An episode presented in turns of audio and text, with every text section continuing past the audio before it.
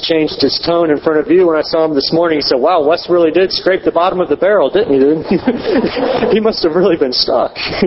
um, if you have your Bible, open with me to 2 Kings chapter 4. If you're here um, looking forward to a sermon on the sign of baptism, you have to come next week. Um, so we're going to look at 2 Kings chapter 4. While you're, while you're turning there, I do um, just want to take a moment to thank you so much. The last time Jenny and I were here uh, was to receive a love gift from, uh, on behalf of this congregation, um, I think motivated through the women in the church. Uh, it was a well-timed gift for us around Christmas time. We thank you so much for uh, how thoughtful you are of our family uh, and how well you reach out to us. Uh, and so we're excited to be here this morning. so if you have your scriptures, we're going to look at 2 Kings chapter 4 kind of a lengthy passage, but I'll be reading from verses 8 through verse uh, 37.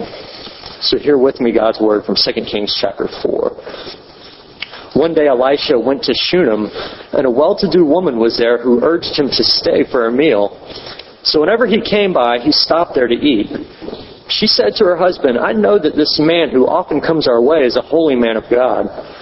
Let's make a small room on the roof and put in it a bed and a table, a chair, and a lamp for him. Then he can stay there whenever he comes to us. One day when Elisha came, he went up to his room and lay down there. He said to his servant Gehazi, Call the Shunammite. So he called her, and she stood before him. Elisha said to him, Tell her, You have gone to all this trouble for us. Now what can be done for you? Can we speak on your behalf to the king or the commander of the army? She replied, I have a home among my own people. What can be done for her? Elisha asked. Gehazi said, Well, she has no son, and her husband is old. Then Elisha said, Call her. So he called her, and she stood in the doorway. About this time next year, Elisha said, You will hold a son in your arms. No, my lord, she objected. Don't mislead your servant, O man of God. But the woman became pregnant, and the next year, about that same time, she gave birth to a son, just as Elisha had told her. The child grew, and one day when he went out to his father, who was with the reapers, My head, my head, he said to his father. His father told a servant, Carry him to his mother. And the servant had lifted him up and carried him to his mother. The, the boy sat on her lap until noon, and then he died. She went up and laid him on the bed of the man of God, then shut the door and went out. She called her husband and said, Please send me one of the servants and a donkey so I can go to the man of God quickly and return. Why go to him today? He asked. It's not the new moon or the Sabbath. It's all right, she said. She saddled the donkey and sat and said to her servant, Lead on, don't slow down for me unless I tell you. So she set out and came to the man of God at Mount Carmel. When he saw her in the distance, the man of God said to his servant Gehazi, Look, there's the Shunammite. Run to meet her and ask her, Are you all right? Is your husband all right? Is your child all right? Everything is all right, she said. But when she reached the man of God at the mountain, she took hold of his feet. Gehazi came over to push her away. But the man of God said, Leave her alone. She's in bitter distress. But the Lord has hidden it from me and has not told me why. Did I ask you for a son, my Lord? She said. Didn't I tell you don't raise my hopes? Elisha said to Gehazi, Tuck your cloak into your belt, take my staff in your hand, and run. If you meet anyone, do not greet him, and if anyone greets you, do not answer. Lay my staff on the boy's face. But the child's mother said, As surely as the Lord lives and as you live, I will not leave you. So he got up and followed her.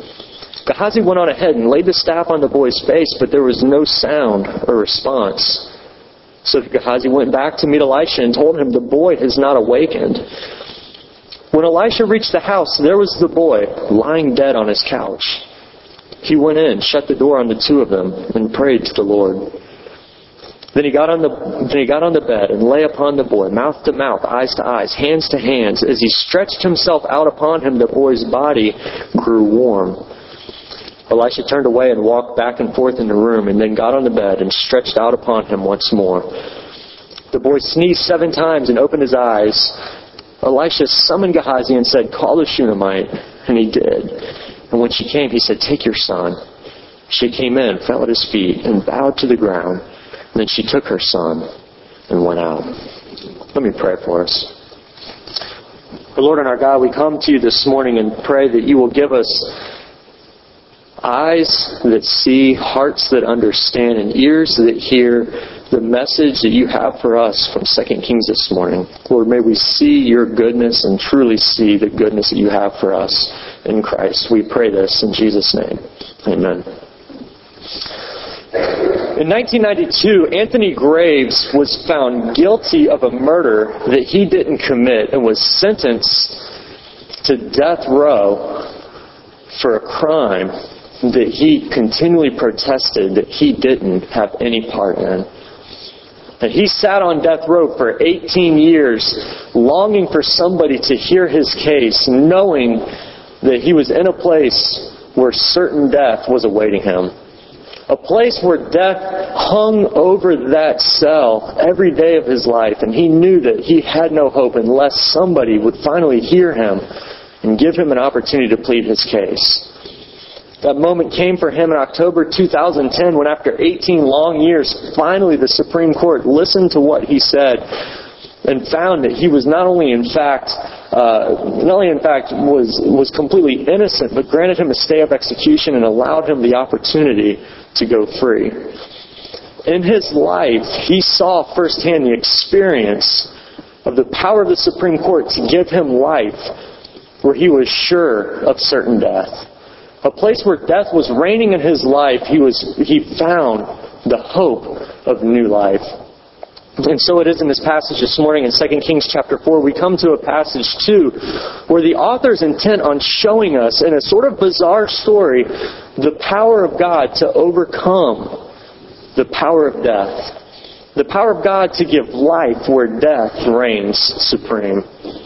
So this morning we're going to look at sort of three divisions, three points in this passage, the way that the author uh, sets it up for us. First, we're going to see a divine reimbursement on God's behalf. A divine reimbursement. Second, a divine removal. And finally, a divine resurrection. So a divine reimbursement, a divine removal, and finally, a divine resurrection as the story opens up in the first three verses, we see Elisha coming into contact with this woman from Shunem. We're not told many details of the story and how they met, but most scholars, uh, most scholars figure that from Elisha's hometown to Mount Carmel, which is the place where he would go and minister and spend time in prayer, was probably a two-day journey. And Shunem was a city that was in between those two towns. So for a two-day journey, he would need to have a place where he could go and stay and spend the night and eat some food and someone to take care of him. And as he would go and continually stay in this town of Shunem, this woman started to notice him and invited him over to her house for dinner. And so we see in uh, verse 8 that one day as Elisha went to the city, this wealthy woman was there and she urged him to stay for a meal. And as time would go on and as Elisha would continue to make this journey, we see a great gift on behalf of this lady. She said to her husband one day, You know, this guy comes and we give him a meal, but what if we built him essentially a guest house? We'll build him a room on the roof of our house and put in it a bed and a lamp and a table and a place that he can have sort of a home away from home. It was an incredible uh, sense of generosity on her part. And so she and her husband agreed to this arrangement, and they built for him a, a room that whenever Elisha could come, he could stop in Shunem and spend the night and carry on the next day to go to Mount Carmel where he could go and engage in ministry.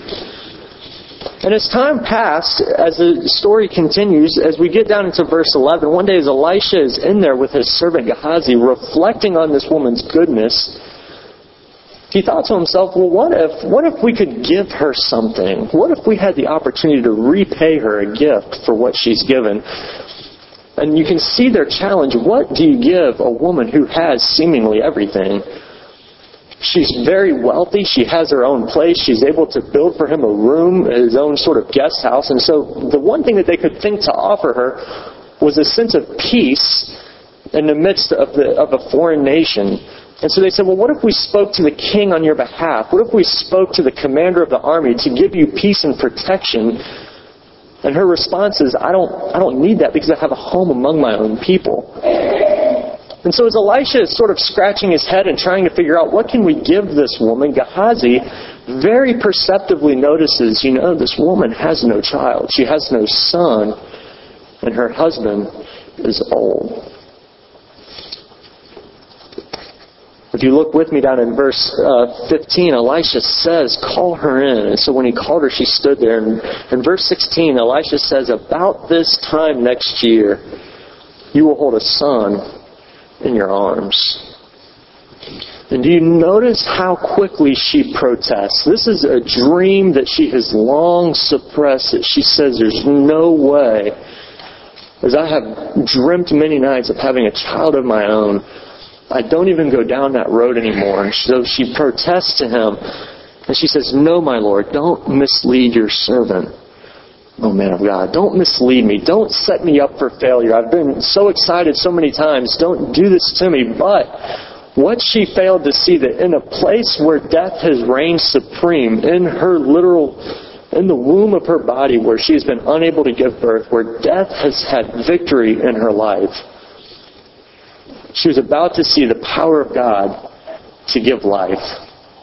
The power of God to renew her body, to give her life in a way that she could never imagine. I sort of wonder what her life must have been like, especially as we get down into verse 17. It says, The woman became pregnant, and about that time, the next year, she gave birth to a son. I wonder what thoughts went through her mind as she started to feel that baby kick in her stomach and started to realize the pregnancy taking shape and realizing there's life growing in a place where death once reigned.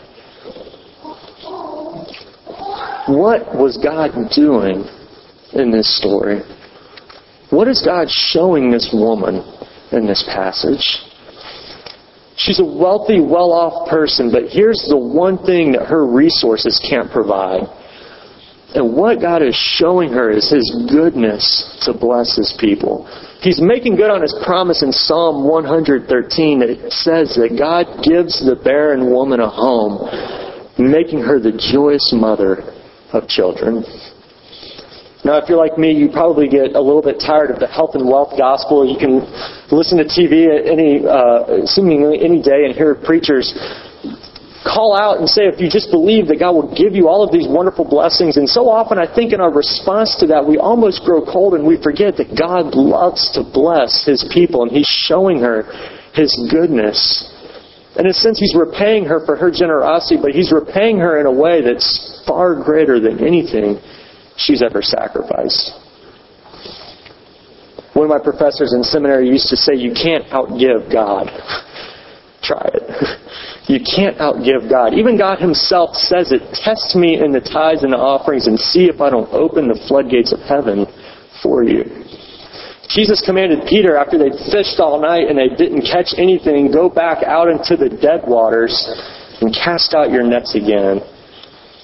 And the catch of fish was so great that it broke the nets. And Jesus showed Peter and the disciples on that day that he has power to give life where death is reigning supreme.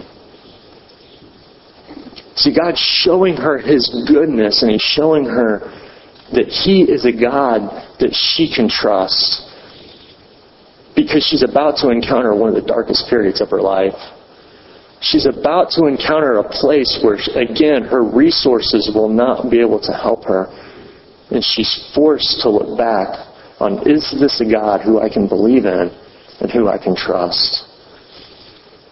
You see, because this isn't the end of the story. It's not just that God has divinely reimbursed her for her generosity to Elisha, but two, as the story unfolds, we see that in the providence of God, He takes the life of this boy. A divine removal. Look at how the story progresses. Verse 18 the child grew. And one day he went out to his father who was with the reapers, and he said, My head, my head, he said to his father. And his father told a servant, Carry him to his mother. And after the servant had lifted him up and carried him to his mother, the boy sat on her lap until noon, and then he died. Elisha promised her at this time next year you will hold a son in your arms, and the next time we see her holding a son, it's her son who's died in her arms. There's precious few details of his life, and it's almost as though he's born only to die. And the question is, what is God doing in this passage? Is this some sort of a divine joke on God's behalf, testing her, challenging her? What is going on? Remember a number of years ago, whenever I was growing up, I was a, a huge baseball fan, and I know that uh, this story is somewhat dated, but it's a story that's always stayed with me. Uh, being a huge baseball fan, you may remember the story of Dave Dravecky, uh, a pitcher who spent many years in the minor leagues, finally made it to the major leagues. This is his dream to pitch in the major leagues. Only one night to discover that he has cancer in his throwing arm, and amputation is the only remedy. After finally making it to the major leagues, his pitching arm that he has ridden to finally make it there has to be amputated. And you kind of wonder, what is going on here?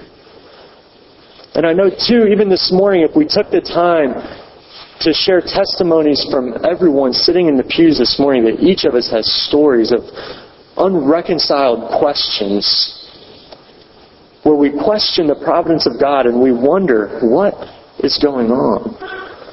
We don't always have the full view of Scripture like we have in this story where we know what the end is going to be. And so we enter into this narrative with this woman as she's holding her dead son in her arms and we wonder and we weep with her and we mourn and we wonder what is God doing in this story. You see, for her, a son isn't just a dream. Even though that she's wealthy and even though she's prosperous, many of you know that in this culture, a son guaranteed the future of her livelihood. It guaranteed the future of her family name. It assured her that in old age she would have an insurance policy, a son who would provide for her. So the loss of this son, in many ways, signifies the loss of her own life. And in this, God is challenging her. Who will you trust? Who will you trust? He has shown her such wonderful blessings and goodness that she knows there's only one person I can run to, and I have to get to Elisha. Figuratively, because he is the one, he's the way that I can get to God. God has proven his goodness that he has the power to overcome death and to give life. And so this is the power that she's experienced, and she knows she has to get to Elisha. So we see at verse, uh, at verse 22, she calls her husband and she says, Please send me one of the servants and a donkey so I can go to the man of God, so I can go quickly and return. She knows that she has to get to him. And in this story, as it gets very bizarre, we see the power of God to divinely resurrect her son.